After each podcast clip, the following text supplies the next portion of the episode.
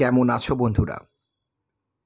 ইন্দ্রজিৎ রায়চৌধুরীর পডকাস্টে সবাইকে স্বাগত দুর্গাপুজো গেল কালী পুজো গেল, ভূত চতুর্দশী গেল, ভাইফোঁটাও চলে গেল। আজকে তোমাদের জন্য নতুন একটা অসাধারণ ভয়ানক ঘটনা নিয়ে এসছি, গা শিহরণ দেবার মতন। তাহলে শুরু করি আজকের সত্যি ঘটনাটা। অনুসুয়া ব্যানার্জির একটা ঘটনা আজকে আমি তোমাদের সঙ্গে শেয়ার করছি।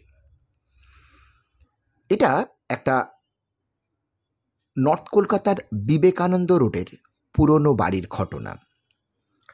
ওই বাড়িতে অনুসুয়া ব্যানার্জি জন্মেছিলেন মানে ছোটবেলা থেকে থাকতেন ওই বাড়িতে। যদিও ওটা ওর ভাড়া বাড়ি ছিল। এবং ওই বাড়িতে আরও অনেক মানুষ ছিলেন যারা ভাড়া থাকতেন। নর্থ কলকাতাতে এরকম প্রচুর বাড়ি আছে। যাই হোক, ওদের সঙ্গেই ওখানে আরেকটি ফ্যামিলি থাকতেন, যিনি খুব ভালো গান করতে পারতেন। তিনি তার ওয়াইফ এবং তার ছোট্ট একটা বাচ্চা মেয়ে ছিল। যারা একসাথে থাকতেন, একই বাড়িতে থাকতেন। যাই হোক, সেই ছেলেটি এবং মেয়েটির মানে সেই ফ্যামিলির কথা বলছি, তাদের ভালোবাসা করে বিয়ে হয়। মানে অ্যারেঞ্জ ম্যারেজ হয়নি, লাভ ম্যারেজ হয়েছিল। তারা খুব ভালো বন্ধুও ছিলেন, আবার যখন ঝগড়া হতো, প্রচণ্ড ঝগড়া হতো। মেয়েটির বাড়ি একটু মফস্বলে ছিল, কিন্তু তারা খুব রিচ ফ্যামিলিতে বিলং করত। আর এই ছেলেটি ছিল গরিব ফ্যামিলির ছেলে। ছেলেটি গান বাজনা করে নিজেকে এস্টাবলিশ করার চেষ্টা করত। যে কারণের জন্য তাকে প্রচণ্ড পরিশ্রম করতে হতো। যাই হোক, এরম প্রচুর ঘটনা ঘটত যে রাত্রিবেলা ছেলেটি ফাংশন ছেড়ে ফিরতে পারতো না।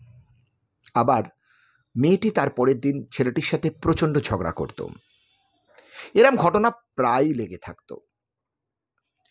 তা একবার এই ঝগড়া করতে করতে মেয়েটি বাপের বাড়ি চলে যায়। একবার নয়, বহু বাড়ি বাপের বাড়ি চলে গেছে আর ছেলেটি মেয়েটিকে বাপের বাড়ি থেকে নিয়ে আসতো।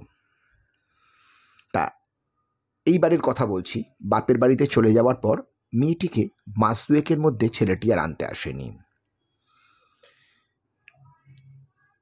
এত অভিমান জমেছিল মেয়েটির মধ্যে। বুঝতেই পাচ্ছেন মেয়েটির বয়স যথেষ্টই কম। মেয়েটি একটা ভুল সিদ্ধান্ত জীবনের সাথে নিয়ে ফেলে। বুঝতে পারে না যে এই সিদ্ধান্তটা তার জীবনে একটা মারাত্মক ব্যাপার হয়ে যাবে। মেয়েটি গায়ে আগুন দেয় মানে সুইসাইডাল অ্যাটেম্প করে। এবং এমনভাবে মেয়েটি পুড়ে যায়, মেয়েটি মারা যায়। দেখুন, আত্মা বিভিন্ন টাইপের হয়। মেয়েটির অনেক শাক আহ্লাদ ছিল। এই শখ আহ্লাদ মেটানোর আগেই মেয়েটিকে নিজে নিজে জোরপূর্বক এই পৃথিবী ছেড়ে চলে যেতে হয়। নিজের সংসার ছেড়ে চলে যেতে হয়। নিজের সন্তান ছেড়ে চলে যেতে হয়। নিজের ভালোবাসার মানুষটাকে ছেড়ে চলে যেতে হয়। মেয়েটির আত্মা অতৃপ্ত থেকে যায়। আত্মা অতৃপ্ত থাকার জন্য মেয়েটির আস্তে আস্তে বিভিন্ন জায়গায় দেখা যেতে শুরু করে। মেয়েটির এই যে শ্বশুরবাড়ির কথা বলেছিলাম মানে যে বাড়িতে ওরা ভাড়া থাকতো, সেই বাড়িতে আরও অনেক ফ্যামিলি ছিল। সেখানে একটি মেয়ের সাথে খুব ভালো বন্ধুত্ব ছিল, তার নাম ছিল সুজাতা। আর ওই বাড়িটার কথা বলি, সেই বাড়িটার একটা বিরাট বড় উঠোন ছিল, আর উঠোনের চারিদিকে সবার ঘর ছিল। উঠোনের মাঝখানের দিক দিয়ে একটা সিঁড়ি ছিল। সেই সিঁড়ি দিয়ে দুতলাতে ওঠা যেত। মানে এরকম সিচুয়েশন ছিল। আর উঠোনের ওই খাটিয়ার মধ্যে ওই বাড়ির কেয়ারটেকার শুয়ে থাকতো প্রতিদিন রাত্রিবেলা। একদিন রাত্রিবেলায় কেয়ারটেকার শুয়ে আছে। রাত্রিবেলা গরমের জন্য ঘুম আসছে না, সেদিন ছিল পূর্ণিমা। উঠোনটা আলোয় ভর্তি। হঠাৎই ওই কেয়ারটেকার দেখতে পায় দূরে যে সিঁড়িটা রয়েছে দুতলায় ওঠার জন্য, সেই সিঁড়িটার পাদানিতে বসে আছে ওই মেয়েটি। মেয়েটির পরনে শাড়ি, সারা শরীর পুড়ে গেছে। মাথার চুলগুলো পোড়া। মেয়েটি আস্তে আস্তে ওই পোড়া চুলগুলো আঙুল দিয়ে দিয়ে ছাড়াচ্ছে নিজের গায়ের পোড়া চামড়া থেকে। এইটা দেখে খাটিয়ায় থাকা কেয়ারটেকারটি খাটিয়া থেকে ভয়ে নাবতে গিয়ে পড়ে যায় এবং প্রচণ্ড জোরে চিৎকার চেঁচামেচি করে। এক একদিন রাত্রিবেলা এক একজনের ওই মেয়েটিকে দেখতে শুরু করে। যে সুজাতা বলে মেয়েটির কথা বললাম মানে ওর যে বান্ধবী ছিল, সেই মেয়েটি দাদা রাত্রিবেলা পড়াশুনো করতো জানলার সামনে বসে। আর ওই মেয়েটি ঘরে মশারির মধ্যে ঘুমিয়ে আছে। মেয়েটির ঘুমটা হঠাৎ ভেঙেছে। দেখতে পায়,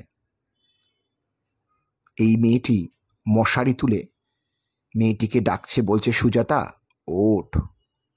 অনেক রাত হলো তো, আমাকে দেখবি না? দেখ, আমি কীরকম পুড়ে গেছি। এইরম পরিস্থিতিতে মেয়েটি মানে সুজাতা, যখন দেখতে পায় এই বিভৎস মূর্তি, পুরা একটা মানুষ ওর দিকে তাকিয়ে আছে, তার কি অবস্থা হতে পারে চিন্তা করুন। সে প্রচণ্ড জোরে বাবা গো মাগো বলে চিৎকার করে ওঠে। তার দাদা তাকে কোনো রকম এসে বাঁচায়, তবে সে তখন দেখতে পায়নি।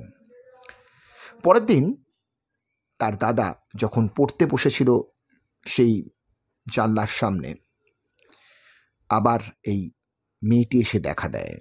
মেয়েটি এসে বলছে, অনেক তো রাত হলো, এবারে যাও, একটু শুয়ে পড়ো। এই ছেলেটিও এই বিভৎস মুখ দেখে প্রচণ্ড ভয় পেয়ে যায়। আসলে কি জানেন, অতৃপ্ত আত্মা তো সেই পৃথিবী ছেড়ে চলে যেতে পারেনি, তার মায়া কাটাতে পারেনি। এই মায়ায় বন্ধনে সে তখনও বেঁধে রয়েছে। সেই জন্য সে বিভিন্ন জায়গায় বিভিন্নভাবে বিভিন্ন লোককে মানে চেনা লোকদের দেখা দিতে থাকে।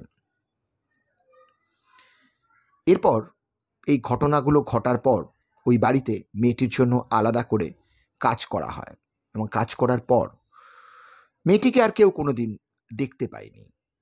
তবে এরকম ঘটনা আকছার প্রচুর মানুষের জীবনে ঘটে। এবং এরম ঘটনা আমার কাছে প্রচুর আসে। জলজ্যান্ত ঘটনা। আমি আপনাদের সঙ্গে অবশ্যই একের পর এক এপিসোডে বিভিন্ন ধরনের ভৌতিক ঘটনা শেয়ার করব। তবে আমার এই পডকাস্ট আপনাদের ফলো করতে হবে এবং প্রতিটা এপিসোড দেখতে হবে। আর আপনাদের জন্য আমি নিয়ে আসব এইরকম দারুণ দারুণ আরও ভয়ঙ্কর ঘটনা। তবে আজ আসি। আবার নেক্সট দিন দেখা হবে আর একটা ভয়ঙ্কর ঘটনা নিয়ে। নমস্কার।